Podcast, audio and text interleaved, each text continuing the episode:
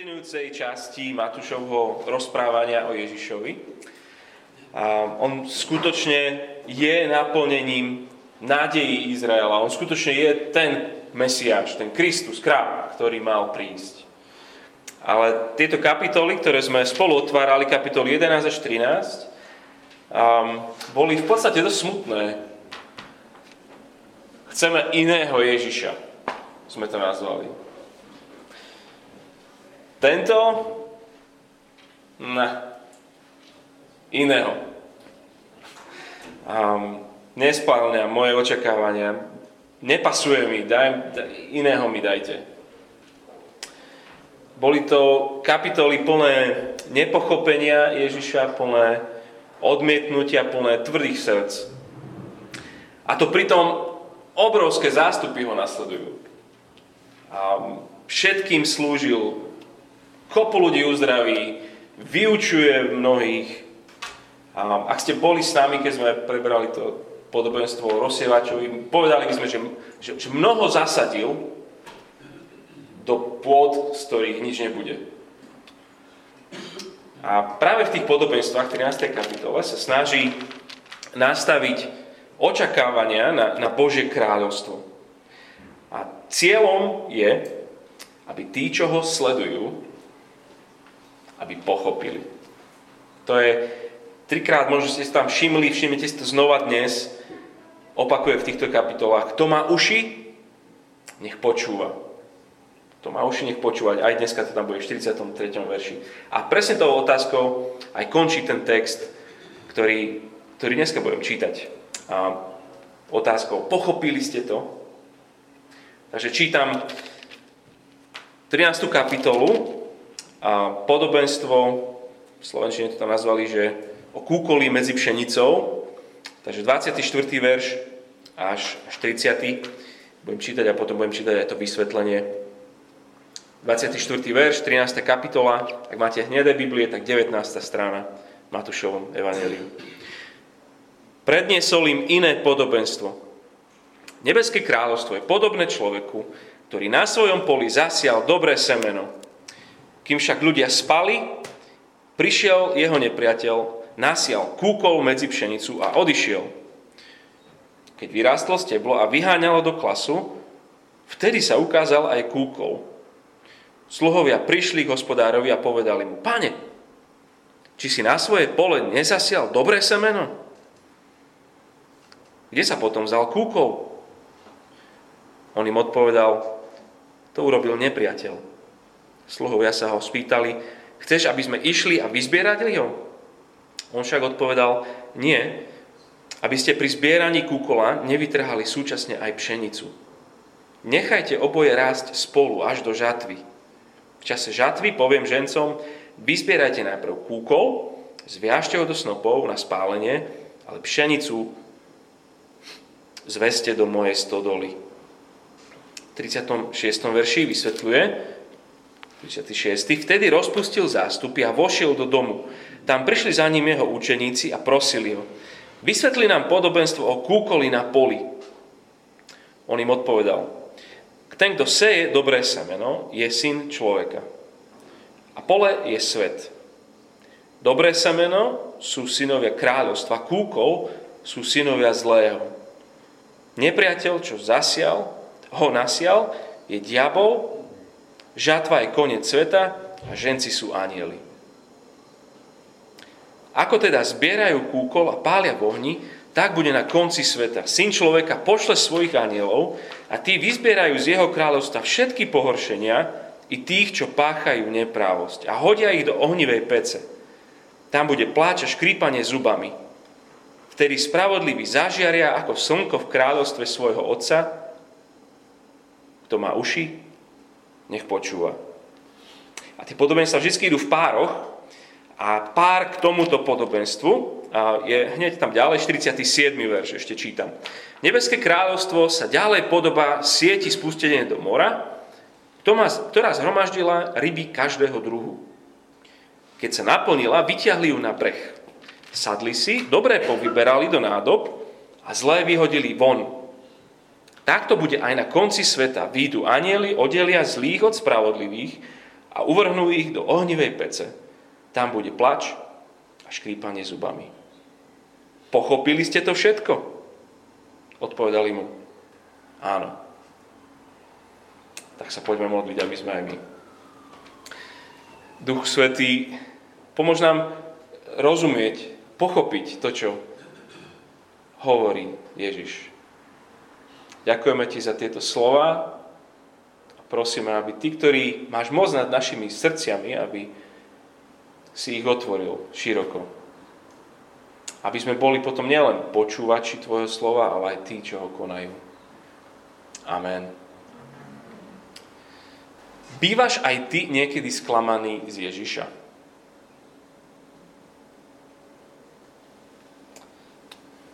Život či služba druhým čakal si, že to bude iné. Akože možno, že to nepovieš, lebo však je to Ježiš. Nemôžem povedať, že som sklamaný z Ježiša. Ale však vieš, cítiš to tak. Dúfali sme, že to pôjde jednoduchšie. Napríklad to hovorenie o Ježišovi. Že keď konečne nabereš odvahu, ideš s kolegami a povieš im o svojej viere a na konci toho celého skončíš ako ten, čo, čo tlačíš Ježiša alebo mlátiš ľudí Bibliou, hej. Viem, že takí kresenia existujú, ale som presvedčený, že žiaden tu dneska nesedí. Ale aj také sa nám ujde. Nie je to príjemné, nakoniec sa pozviechaš, najbližšie to skúsiš opäť, a natrafíš na presne toho človeka, ktorý rieši tie najpodstatnejšie otázky viery. A dinosaury boli v arche. A čo križiacké výpravy a najnovšie škandály cirkvi. Vieš, akých ľudí myslím, hej? Ježišovi evaneliu vôbec sa nedostaneš. Dosť je to proste ťažké ale pritom čítame príbehy, a možno sme už aj prestali, o tom, ako prvá církev neskutočne exponenciálne rastie. Údajne, že každú jednu dekádu narastla o 40 až 50% Každú jednu dekádu.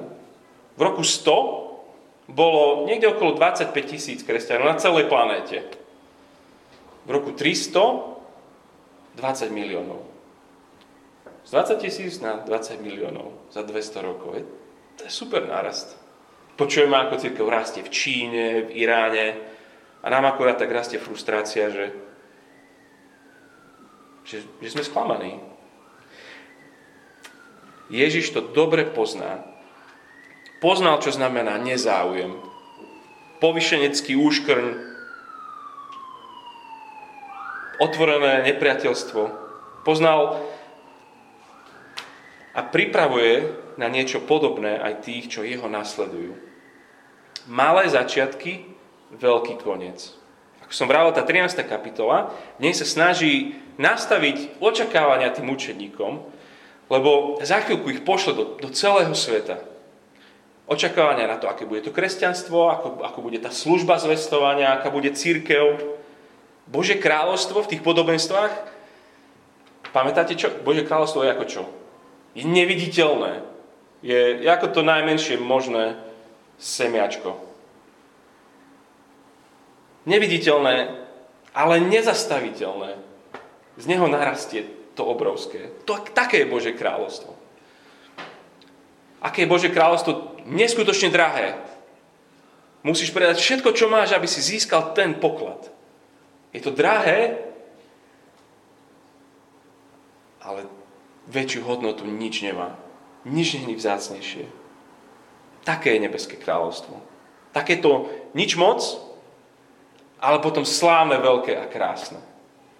No a aj týmito dvoma podobenstvami, o pšenici a tej burine a o zmiešanom úlovku, sa nám snaží Ježiš nasadiť také tie bifokálne okuliare. To ešte viete, aké sú? Také tie, že, že dole starká mala také že hrubšie diotrie aby videla na blízko a, a potom tam boli hore, boli také iné dioptrie, aby videla do diálky.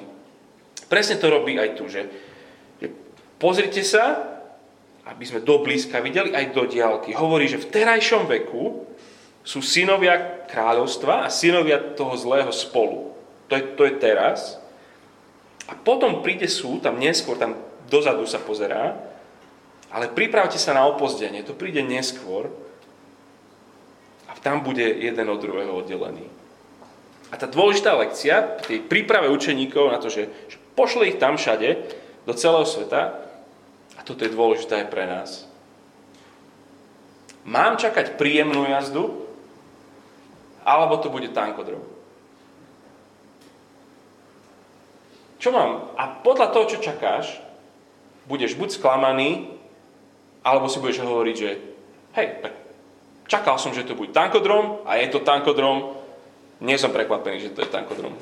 Idem ako na tankodrome. Hej? OK. Teraz je to tak, potom to bude inak. Prvá vec, teraz je to tak. Je tu nepriateľ, a má svojich spojencov. A to znamená konflikt teraz. To znamená teraz bolesť, teraz slzy, teraz súboje, teraz súženie. A Ježiš to vysvetľuje na, na, na príklade bioterorizmu. Hospodár má pole, verš 24, ktoré obsial dobrým kvalitným semenom pšenice. Nepriateľ prišiel v noci a ten bioterorista a nasial v tom poli kúkol, Konkrétne, a keď sa pozrieš tam dole, máš poznámku vo svojej Biblie, že kúkol to asi úplne presne nie je, ale rastlina s názvom Lolium temulentum. Si nič nezapamätáš, toto si... Po slovensky metonoch mámivý. Metonoch mámivý. Veľmi podobná rastlina pšenici, ale v podstate sa vôbec ho nedá rozoznať až vtedy, keď už obidve sú vyrastené. A to je veľký problém. Aj preto sa naše polia aj dnes striekajú aj na toto. Už to jeho pomenovanie, ten metonoch mámivý, že ti nohy sa ti, opilosť ako keby spôsobuje také príznaky, takú ospalosť, naozaj, alebo že na zvracanie ti, alebo zvraciaš, máš midriazu. Proste otrava. Otrava. Klasický bioterorizmus sa tu deje. A problémom je to, že, že ten koreňový systém toho metonoha je, je silnejší ako koreňový systém pšenice. Čiže oni, že ten metonoch ovinie tie, tie pšeničné korene. Ak by ste ich chceli vypliecť, tak vlastne vytrháte si aj vlastnú úrodu. Toto je Ježišov obraz. A preto ich múdry hospodár nechá rásť až do žatvy, až potom sa vyzbiera ten metonoch a sa spáli. Ježiš povie podobenstvo a klasika. Nikto nechápe, čo tým chce povedať. To sme videli znova a znova. On povie, idú, z Ježišovej kázne idú domov a si hovoria, neviem, neviem, čo hovoril. Všetkým, ale to je v podstate jedno, lebo oni chcú jeho zázraky, len učeníkom nie. Len skutočný učeník je ten, ktorý sa chce učiť. Ten následovník Ježiša je ten, ktorý ho aj naozaj nasleduje. To v tomto prípade stále ten, ktorý ide za Ježišom, aby sa ho spýtal, čo to znamená. Veš 36, rozpustil zástupy, vošiel do domu v Kafarnaume a tam prišli za ním jeho učeníci a prosili ho, vysvetli nám podobenstvo o kúkoli na poli. Vysvetlenie. Ten, kto seje dobré semeno, to je syn človeka, pole je svet, dobré semeno sú synovia kráľovstva, kúkol sú synovia zlého, nepriateľ, čo ho nasial, je diabol, žatva je koniec sveta. A ženci sú anieli. Toto to je. Ježiš je pánom sejby, aj pánom žatvy, je to jeho svet, v ktorom on má svoj ľud, ten svoj ľud nazýva, že to sú synovia kráľovstva, lenže v tom svete sú aj synovia nepriateľskej rodiny, hovorí, že synovia zlého, rastú a darí sa im. Sú tam dve rodiny, dvaja otcovia. Jeden otec, syn človeka, druhý hovorí, že ten zlý. Ten zlý, toho sme už stretli v tejto kapitole, keď ste boli s nami, keď bolo to podobenstvo rozsievačovi. Do jedného do jednej pôdy to padne a príde ten zlý a, a zobere to, to slovo preč. Tu v 39. konkrétne diabol ho nazve. Čiže nepriateľská rodina si žije až do konca tohto veku na tomto svete spolu s tou Ježišovou rodinou. Dve rodiny v tom istom veku, na tom istom mieste. Na, na konci tohto veku ten, ktorý je pánom tej sejby, je pánom tej žatvy, pošle svojich anielov s kombajnami. Anielom sa, sa Ježiš dosť často venuje v týchto svojich podobenstvách, aj potom neskôr hlavne. Jeden autor o úlohe anielov hovorí nasledovne, že anieli v, tých, v tom Ježišovom vysvetľovaní, to je vlastne nebeský policajný zbor. Tak sa správajú, zatýkajú páchateľov, to robia, potom poskytujú dôkazy a vykonávajú rozsudky. To, to je to, čo keď budete sledovať tie Ježišové zmienky o anieloch, tak to sú vlastne tie veci, ktoré tí anieli robia. A možno si hovoríš, tak toto je, možno ja som si dal z metonoha, fantasy nejaký tu riešim, hej, diabol, anieli. Môžeme sa k tomu vrátiť v tých otázkach, hovorím, možno to je dneska akurát dobrá nedela na to. Ale proste, keď čítaš Bibliu, narazíš na fakt, že za, za zlom stojí osobná sila. Diabol je reálny nepriateľ. Tá dôležitá otázka, ktorú ale Biblia hlavne rieši, že v ktorej rodine si ty? Do ktorej rodiny patríš? Ktorý z tých dvoch otcov je tvoj otec? Syn kráľovstva alebo syn zlého? Ak nasleduješ kráľa Ježiša, ak si synom Ježišovho kráľovstva, čo máš teda čakať od života?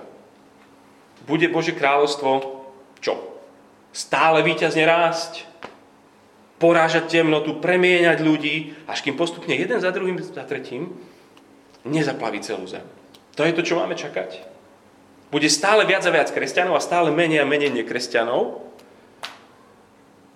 Môžeme a máme očakávať kresťanské Slovensko. Bratislavu, ktoré vládne Ježiš. Nebuďme naivní. Ježiš im to hovorí, aby len verne zvestovali, aby pomáhali ľuďom nasledovať Ježiša, aby potom zakladali nové zbory. Ale toto je normálna realita. V pote a v slzách, v dobrých a ťažkých dňoch, ponižovaní, aj v prenasledovaní, v odmietaní. Presne to podobenstvo o tom rozsievačovi. Len zvestujte Ježiša všetkým. Mnohí ho odmietnú, ale bude veľká úroda. Teraz je to tak. To je tá prvá vec. Teraz je to takto. Tá druhá vec, potom to bude inak. Teraz je to tak, potom inak tento vek skončí. Určite, Ježiš hovorí. Verš 40. Ako teda zbierajú kúkol a pália v ohni, tak bude na konci sveta. Doslova na konci tohto veku to tak bude. 41. Syn človeka pošle svojich anielov a tí, za prvé, vyzbierajú z jeho kráľovstva všetky pohoršenia, za druhé i tých, čo páchajú nepravosť dejiny sveta majú nejaký cieľ, niekam ide tá história, necyklí sa to, smeruje to sem. Určite bude koniec, na tom konci bude súd a Ježiš povie, kedy to bude. A bude to deň oddelenia. Z Ježišovho kráľovstva budú vyzbierané všetky pohoršenia, hovorí. Čiže všetko, čo navádza na hriech, všetko, čo je pôvodcom hriechu a budú oddelení všetci, čo páchajú nepravosť si hovoríš súd, ale v podstate to je deň, po ktorom každý jeden z nás túži. Svet, po ktorom túžime. Svet bez pokušenia, svet bez hriechu, svet bez choroby, svet bez vojny, svet bez hádky, svet bez Putina, bez zločincov, bez podvodníkov, bez neferovej učiteľky detí. Svet bez arogantného lekára. Svet bez korumpovaného sudcu, svet bez kričiacej predávačky, svet, po ktorom túžiš. bude nastolená vláda kráľa Ježiša bez prítomnosti zla naplno. Už žiaden nepriateľ. Myšlenka posledného súdu je taký, že až tak neviem, či sa mi to páči. Lenže keď sa hrá futbal, všetci by sme radi boli, keby tam bol férový rozhodca. Ak by nikto nakoniec nenastolil konečnú spravodlivosť, neostáva ti nič iné ako, ako zjať spravodlivosť do vlastných rúk. Vrátiť úder. Odpísať na ten status. Opetovať kritiku. A či sa nám už realita posledného súdu páči alebo nie, znova to dôležitejšie je to, aký rozsudok padne nad tvojim životom. Keď predstúpi Tomáš Henžel, bude otázka, či som synom Ježišovho kráľovstva. Je on tvoj zachraňujúci král? Jemu si dal svoj celý život? Si prikrytý Ježišovou spravodlivosťou? Doplň tam svoje meno. Keď ty sa tam postavíš. Je to väčšine dôležitá otázka, pretože sa jedná o väčnosť. Synov zlého vyzbierajú, verš 42, a hodia ich do ohnivej pece, tam bude plač a škrípanie zubami. A ak si doteraz vydržal, tak už teraz naozaj máš možno chuť vypnúť. Už toho Ježiša nechceš počúvať. Nerob to, prosím. Je to zámerne grafické ten, ktorý pozýval ľudí, nedávno sme o tom čítali, že Ježiš hovorí, že poďte ku mne všetci, ktorí sa namáhate. Všetci, ktorí ste obťažení. Ja vám dám odpočinok. Tento hovorí o plači. Kvôli bolesti väčšného života mimo Bože kráľovstvo. Tento hovorí o škrípaní zubami, lebo to je kráľovstvo nekončiaceho žialu a banovania. Tomto veku sú dve rodiny. Synovia kráľovstva, synovia zlého. A sú premiešané. Ale v tom ďalšom budú oddelení. Jedni skončia v ohni a druhí budú v kráľovstve svojho otca. Ten 43. verš, ktorý spravodlivý zažiaria ako slnko v kráľovstve svojho otca. V tomto veku Ježiš hovoril učeníkom, pamätáte ešte, že vy ste svetlo sveta. Keď, nech tak svieti vaše svetlo pred ľuďmi, aby keď ľudia uvidia, vaše dobré skutky budú oslavovať vášho Otca v nebesiach. A v budúcom veku im týmto istým ľuďom hovorí, že vy zažiarite ako svetlo v Otcovom kráľovstve. V podstate celý čas Ježiš pripravuje ľudí na to, že tu bude nejaká, nejaké opozdenie. Potom sa to oddelí. Áno, král je tu, jeho kráľovstvo je prítomné, ono rastie, ono, ono je možno neviditeľné, ale očakávajte oneskorenie v jeho naplnení. Toto im. A oni zrejme tomu nerozumeli. Zrejme tomu nerozumeli a, a tak to skúsil inak. Nebeské kráľovstvo sa ďalej podobá sieti spustenej do mora, ktorá zhromaždila ryby každého druhu. Keď sa naplnila, vyťahli ju na breh, sadli si, dobre povyberali na nádob a zlé vyhodili von. Tak to bude aj na konci sveta. Počujete to isté. Výjdu anieli, oddelia zlých od spravodlivých a uvrhnú ich do ohnivej pece. Tam bude plač a škrípanie zubami. Pochopili ste to všetko? Áno, pochopili. Hej, veľmi podobné ako to o tej pšenici a burine. Najprv sú dobre a zlé spolu v jednej sieti a potom budú oddelenie zlých od spravodlivých.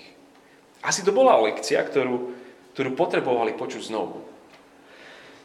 Možno, tu bolo, možno to bolo niečo, čo bolo veľmi ťažké prijať. Očakávali, dúfali presne v to, čo, čo dúfal Jan Krstiteľ. Keď sme začínali túto sériu, sme, sme počuli o Jánovi Krstiteľovi, ten, ktorý je najväčší v nebeskom kráľovstve, trčí vo väzení. Keď otočíš stranu 14. kapitola, začína smrť Jana Krstiteľa. Bude sťatý. A to jeho očakávania bolo, že toto je Božie kráľovstvo, ty Ježiš, že vidím, ale á, ke, nejak by to malo byť viditeľnejšie, Ježiš.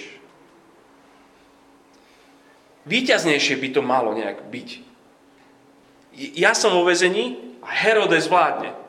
Ja som myslel, že keď príde Mesiáš, že Herodes bude vo vezení a, a my budeme vládnuť.